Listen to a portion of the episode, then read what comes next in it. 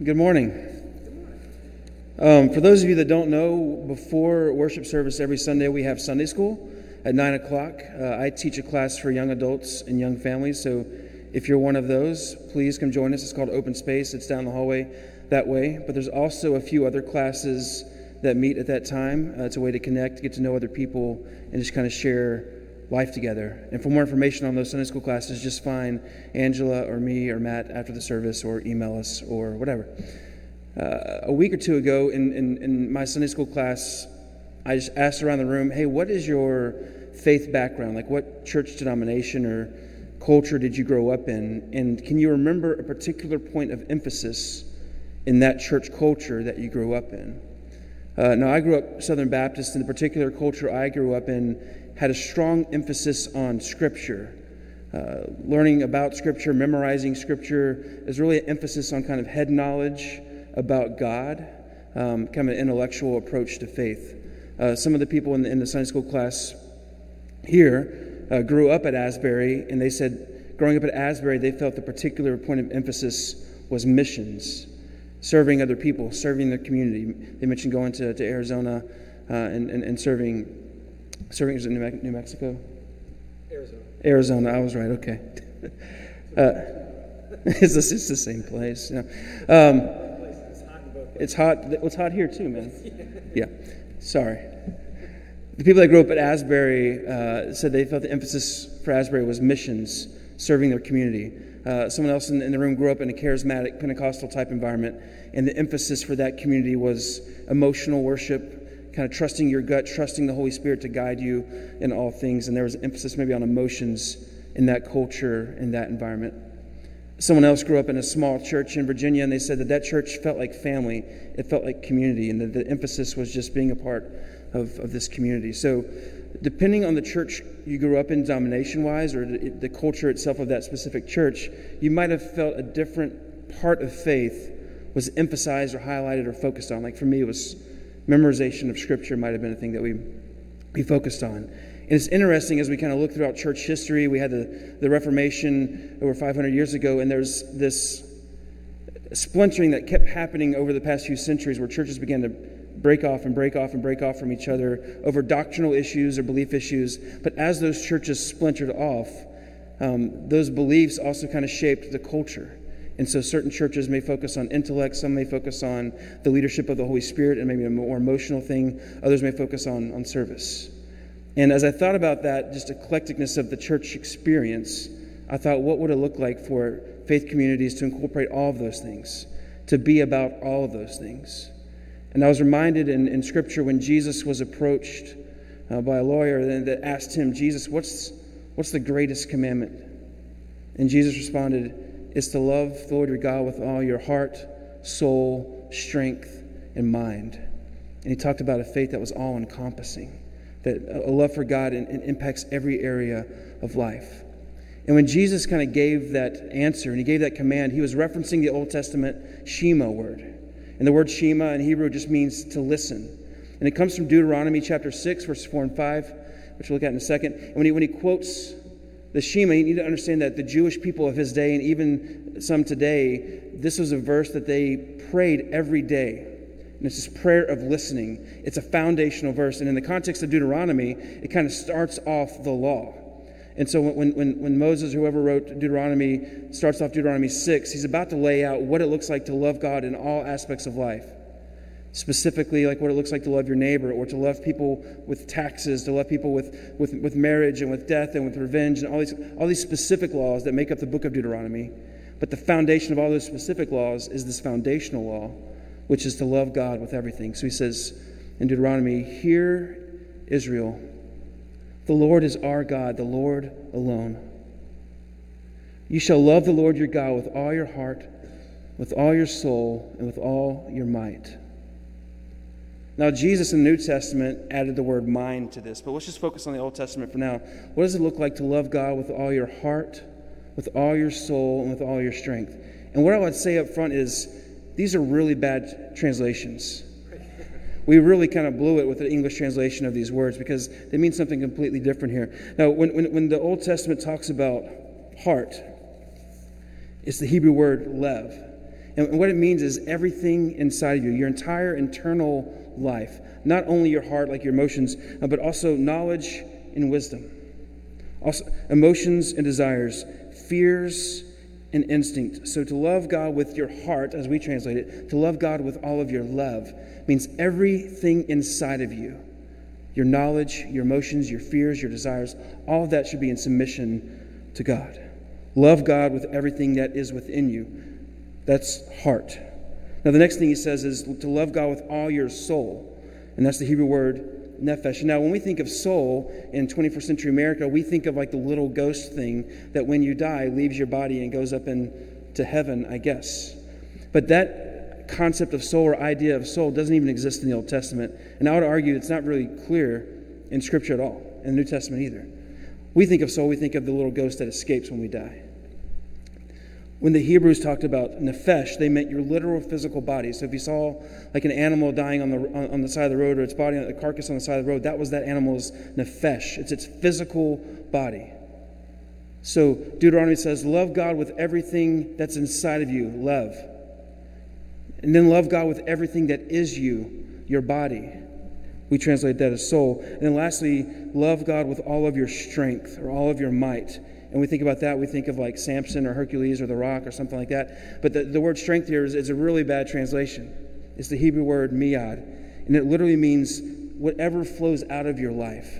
Now, the literal translation means abundance or very or much. But in the context of this verse, it means what flows out of you. So when Deuteronomy starts off with the Shema word, the foundational commandment of Scripture, we translate it as love God with all your heart, with all your soul, with all your strength. But a more accurate translation is love God with everything that is within you, love God with everything that is you, and love God with everything that flows out of you, your entire being. And when I mean with flowing out of you, I mean your influence, your resources, your relationships, kind of the, the world around you. Uh, the writer of Deuteronomy is saying, Love God with all those aspects of your life too. Every aspect of your life should be aligned and in tune with the love of God. Everything inside of you, everything that is you, and everything that flows out of you. Now, this morning, I want to spend a little bit of time focusing on what goes on inside of you love, heart. Now, as humans, we interchangeably use the words like heart to, to mean our emotions, or our, our gut to mean our instinct, or you use your brains to mean to use our, our intellect. Matt prayed in his prayer just a second ago God, use our hearts for you, right? Our, our affections, our desires. We, we interchangeably use like heart to mean emotions. But if you step back and think about it for just a moment, that's not really what the heart and gut biologically do, right? The heart pumps blood throughout your entire body. That's great. That's important. We need that thing to live. But the heart itself, the organ of the heart, is not where your emotions reside. And your gut does a lot of important things. I think it does digestive stuff, right? It's important to live. You need that thing to be working. But it's not literally where your instinct lies. So when we say that person's got a ton of heart, or they, they, they, they, I went with my gut, we use language like that. What we really mean is we used our brain, but different parts of our brain. And, and neuroscience has kind of begun to unpack how, when we use heart, gut, and, and brain, or heart, gut, and mind, how the different parts of our brain are actually kind of control centers for those parts of our lives. Paul MacLean was a, a psychiatrist, a, a, doctor in the 50s and 60s, and he came up with this idea of the triune brain. And it's kind of been refined over time as we've gotten more and more evidence of how science uh, works, how the brain works. We've kind of refined that idea, but it came from MacLean, the triune brain model. So I want to talk a little bit about that. What does it look like to love God with our entire brain? Now, the first part of our brain that gets formed is known as the basal ganglia. I, I may not be pronouncing that right, that's okay. You've heard of it probably as the reptile brain. It's what happens when we get really worked up and we go into fight or flight or freeze mode. It's our reptile brain. It's, um, it's our, what we would call our gut. It's the, the subconscious, just immediate reaction gut instinct that we have. It's the instinctual part of our brain. It, it also is an automated part of our brain that, that does um, it tells us when we're hungry, it tells us when we're thirsty, it, it, it, it lets us know about our sexual desire. But its primary function is to let us know if we're safe. It's constantly on alert, it's constantly afraid, and it's constantly asking the question Am I safe? The primary focus of this part of our brain is survival. The next part of our brain you've probably heard of is called the limbic system, and you could call it the mammalian part of, your, of the brain, or uh, what we would often call the heart. It's where our emotions and our memories lie. It's the intuitive part of our brain. And it's called the mammal brain because mammals, which we are, uh, can't survive without being safely attached to an adult when we're infants. So when we're born, when we come out of the womb, we have to be connected and cared for by an older adult.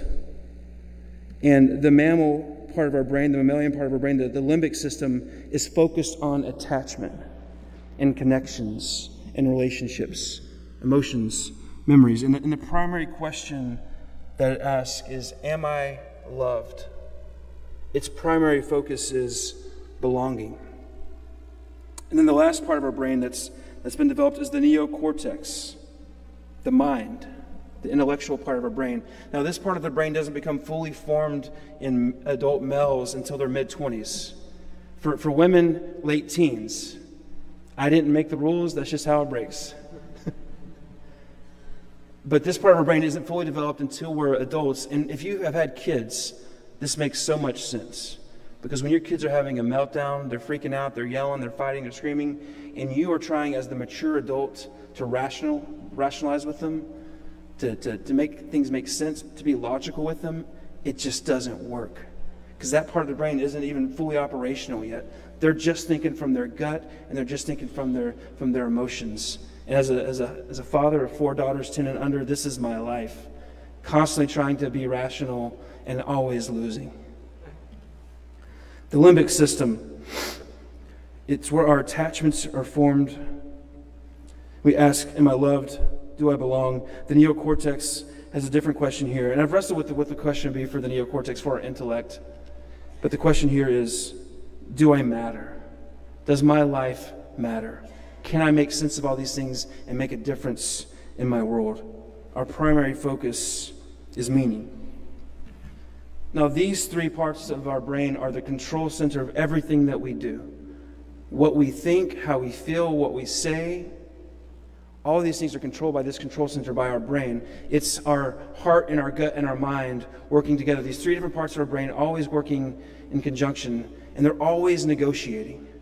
They're always trying to make sense of things. And sometimes one part of the brain is in the driver's seat, other times other parts of the brain are in the driver's seat, and there's just constant negotiation going on of, of who's in control. And the question I have as I think about these different parts of our brain and, and how they, they seek to find safety and seek to find belonging and seek to find meaning is as I follow Christ, how do I make sure that all parts of my life, my interior life, my heart, gut, and mind, my three parts of my brain, how do I make sure those things are all aligned with the kingdom of God? How do I know what's in the driver's seat at different times of my life? And some of you might think, like I once did, that, you know what, I'm not really an emotional person. Like emotions don't dictate much of my life. I'm just a logical adult. And growing up in the South, being a guy, that for sure was what I was taught. Just don't let your emotions impact you. I remember a few years ago, I was in this kind of group therapy training session, really for a couple of years. It was really transformative. Um, but the, the idea was to train you how to be better communicators and counselors and listeners. And that training that took place over a couple years was all women and me. Just coincidentally, I was the only guy in the room. And I remember over time just watching uh, the, these women really be, bare their souls and be vulnerable and be emotional. And I, as just myself, this isn't even a guy thing, I hadn't cried. At that point, I hadn't cried in like 20 plus years because of childhood trauma. And there's all sorts of stuff I've kind of learned since then. But for a long time, I never cried. And I was like, I don't know if that was a source of pride for a while. I should have realized that was something wasn't right. But I'm in this room with women that are very emotionally in tune with themselves and, and, and, crying often. I remember towards the end of the first year kind of reflecting on that with the group and saying, This has been such a wild experience. Like, I'm not an emotional person, so it's been really interesting to, to see people be emotional because I'm not around that very often. Like, I don't let my emotions control me. And the, the therapist in the room, the counselor's a friend of mine, she's like, You don't think you're an emotional person? I was like, Oh, no, no. She's like, So anytime things get emotional, you shut down. Anytime things get emotional, you, you change the subject or you want to get out of the room, you get uncomfortable. And, and how you act in the room is, is just, you're closed off. Like, okay, yeah, I, I agree with those assessments. She says, So, in what way do you not think your emotions are controlling you? They're forcing you out. Uh, we are all emotional creatures. We are all people who long for safety, who long for belonging, and long for meaning. And, and, and the, the walk of Christ, to love God with our heart and our strength and our soul, our mind, is to learn how to integrate all these different aspects of our life, to kind of know what it looks like to love God with these different parts of, of our mind and our being. The most given command in Scripture is do not be afraid. And the reason God tells us that over and over to not be afraid is because He is with us. So, is it important that the part of our mind that gets afraid is in tune with God? Of course. God tells us over and over and over again do not be afraid. Why? Because we're often afraid. And when we're afraid, we act out of alignment with what God wants for us. Fear drives us to a lot of destructive and dumb things. So God is constantly reminding us do not be afraid. And we're asking God, Am I safe? Is this world safe? And God never says, Hey, don't be afraid because the world is safe. He never says that. the world is dangerous. It's good and it's beautiful, but it's also dangerous. And I'm not telling you to not be afraid because the world's safe. I'm telling you to not be afraid because I am with you. So when we try to get this, this primal part of our mind in line with God's kingdom, it's this fight to believe that we are safe and secure because God is with us. Am I safe? The next question we always ask is Do I belong? Am I loved? One of the most prominent messages in Scripture is God loves you, He pursues you. And as we wrestle with insecurity about, am I truly loved? Do I truly belong in this world? God is pursuing us and saying, yes, you are loved. You do belong. There's a part in Scripture I love where Paul is very honest. He says, The things I don't want to do, I keep doing. And the things that I do want to do, I, I don't do. And he's like, I'm torn, I feel like I'm torn in half. And a part of what he's saying is the part of my, of my brain that knows the right thing to do never seems to win. I always seem to give in to other parts of my desires or longings or fears. I know the right thing to do, but I can't do it. Why? Because his, his neocortex knows intellectually, he knows he's memorized the law, he's a great teacher, he knows all the right things in his head. But he still finds himself at odds, wrestling with what's going on in other parts of his life. He's afraid, he's insecure, he's trying to belong, he's trying to find identity. And even though he knows the right thing, he constantly finds himself out of alignment with that. And I really love that wrestling from Paul in, in the book of Romans when he says that, because I can identify with that. And it's a great question to ask when, why do I keep doing the things that I know intellectually aren't right? Could it be because I have insecurity about my safety, because I'm afraid? Could it be because I, I so desperately want to belong and find a people that I, I belong with that I'll sacrifice what I know to be right in order to belong? Uh, the pursuit of Christ is learning how to align these different parts of our mind and our being into uh, submission into love of God. And so, as we kind of close, I just want to ask this last question What part of your mind do you have the hardest time aligning with your faith? What part of your mind do you have the hardest time aligning with your faith? Do you constantly find yourself afraid and in, in, in a state of anxiety? Do you constantly find yourself feeling isolated or wondering if you belong? Or do you have a hard time with the rational side of things and saying, is this true and can I find meaning in this world? So, what part of your life feels most out of alignment with loving God? And what would it look like to be aware of that and to pursue growth in that?